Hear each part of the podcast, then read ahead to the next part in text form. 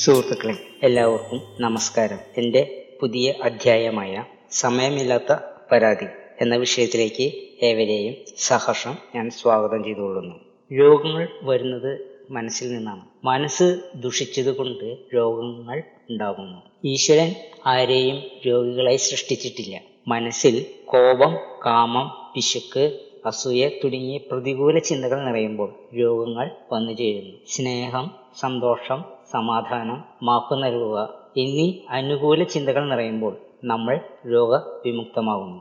ഇത് രണ്ടും സംഭവിക്കുന്നത് നമ്മുടെ തലച്ചോറിനകത്തു സൃഷ്ടിക്കപ്പെടുന്ന രണ്ടു തരം രാസവസ്തുക്കളാണ്. ചിന്തകളെല്ലാം ശക്തമത്തമായ ഊർജങ്ങളാണ് പലർക്കും സമയമില്ല എന്ന പരാതി പറയാറുണ്ട്. എല്ലാവർക്കും ദിവസത്തിൽ ഇരുപത്തിനാല് മണിക്കൂർ മാത്രമാണ് ഉള്ളത്. പരാതിക്കാർക്ക് മറിച്ചാണെന്ന് തോന്നുന്നു. നിന്റെ സൃഷ്ടിയാണ് സമയത്തിന്റെ പരിമിതി. നീ എടുക്കുന്ന തീരുമാനങ്ങളാണ് നിനക്ക് പരിമിതികൾ നിശ്ചയിക്കുന്നത്. ശരിയായ ടൈം മാനേജ്മെന്റ് അറിയാവുന്നവനാണെങ്കിൽ ഇത്തരം ഒരു പരാതി കാണുകയില്ല. മദ്യപാനം ചെയ്യുന്നതിനും സിനിമ കാണുന്നതിനും പീഡനത്തിനും മറ്റും ഇവർക്ക് ധാരാളം സമയമുണ്ട്. എന്നാൽ കുടുംബബന്ധം നിലനിരയിൽ നിലനിർത്തിക്കൊണ്ടു പോകുന്നതിനോ ബന്ധു റിലേഷൻഷിപ്പ് നിലനിർത്തുന്നതിനോ ഇവർക്ക് യാതൊരുവിധ താല്പര്യവുമില്ല. അടുത്ത കാലത്ത് ഒരു സംഭവമുണ്ടായി. ഒരാളുടെ മാതാവിന് ഒരു ആപത്ത് വലിയ ആപത്ത് സംഭവിച്ചു. അയാൾക്ക് ബന്ധുക്കളെ പുല്ലുവിലയാണ്. എല്ലാം സുഹൃത്തുക്കളാണ് എന്ന ഒരു മനസ്ഥിതിക്കാരനായിരുന്നു അദ്ദേഹം. സുഹൃത്തുക്കളാണ് എല്ലാവിധ സഹായങ്ങളും ചെയ്തു തരിക എന്നാണ് അയാളുടെ വിചാരവും. ഒരു ആപത്ത് അമ്മയ്ക്ക് വന്നപ്പോൾ അയാൾ നിസ്സഹായനായി അന്തം വിട്ടു നിന്നുപോയി അയാളുടെ അടുത്ത ബന്ധുക്കാരെ അന്ന് അയാളെ സഹായിക്കുവാനും രക്ഷിക്കുവാനും ഉണ്ടായിരുന്നുള്ളൂ സുഹൃത്തുക്കൾക്കും ചില കാര്യങ്ങളിൽ വളരെയധികം പരിമിതികളുണ്ടെന്ന് എല്ലാവരും മനസ്സിലാക്കണം. മറ്റൊരു സംഭവം കൂടി പറയട്ടെ.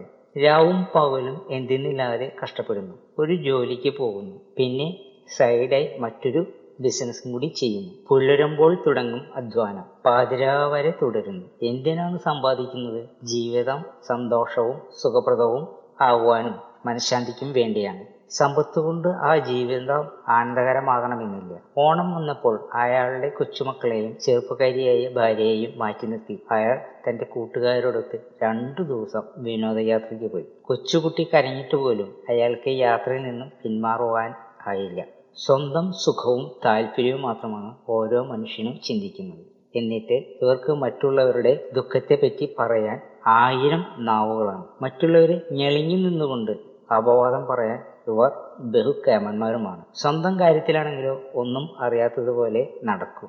വെച്ചു തരുന്ന ഭാര്യയോടോ സ്നേഹിക്കുന്ന കുഞ്ഞുങ്ങളോടോ പോറ്റു വളർത്തിയ അമ്മയോടും അച്ഛനോടും ഒരു കൃതജ്ഞതയും ഇക്കൂട്ടർക്ക് കാണുന്നില്ല. ശരിയായ ധനവിനിയോഗം പോലെ തന്നെ ശരിയായ സമയവിനിയോഗവും നമുക്ക് ആവശ്യമാണ്. നിശ്ചിത സമയത്ത് നിശ്ചയ കാര്യങ്ങൾ നടപ്പാക്കാൻ നമുക്ക് കഴിയണം. മുന്നേ ചെയ്യേണ്ടത് മുന്നേ ചെയ്യണം. എന്തെല്ലാം കാര്യങ്ങൾ ഒഴിവാക്കണം എന്ന് പ്രാധാന്യം അനുസരിച്ച് പ്രവർത്തിക്കണം. എല്ലാം വലിച്ചുവാരി എടുക്കരുത്. വീട്ടിലെ കുടുംബാംഗങ്ങളോട് ചിലവിടാൻ അല്പസമയം കണ്ടെത്തണം. സുഹൃത്തുക്കളെ ഇടയ്ക്കിടയ്ക്ക് സന്ദർശിക്കുന്നത് പോലെ തന്നെ അടുത്ത ബന്ധുക്കളെയും കാണണം. എങ്കിലേ ബന്ധങ്ങൾ ശക്തമാകും. അതുകൊണ്ട് ബന്ധുജനങ്ങളുടെ സഹായവും കൂടി ലഭ്യമാകും എന്നത് നമ്മൾ ഓർക്കണം. കുടുംബ ബന്ധങ്ങൾ ശിഥിലമാകുന്നത് ഇത്തരം വീഴ്ചകൾ കൊണ്ട് തന്നെയാണ്. എന്റെ ഈ എളിയ പ്രഭാഷണം കേട്ടിരുന്ന നിങ്ങൾക്കേവർക്കും ഹൃദയം നിറഞ്ഞ നന്ദി രേഖപ്പെടുത്തുന്നു. അടുത്തൊരു വിഷയവുമായി അടുത്തൊരു അധ്യായത്തിൽ ഞാൻ വരുന്നതാണ്. അതുവരേക്കും നന്ദി നമസ്കാരം.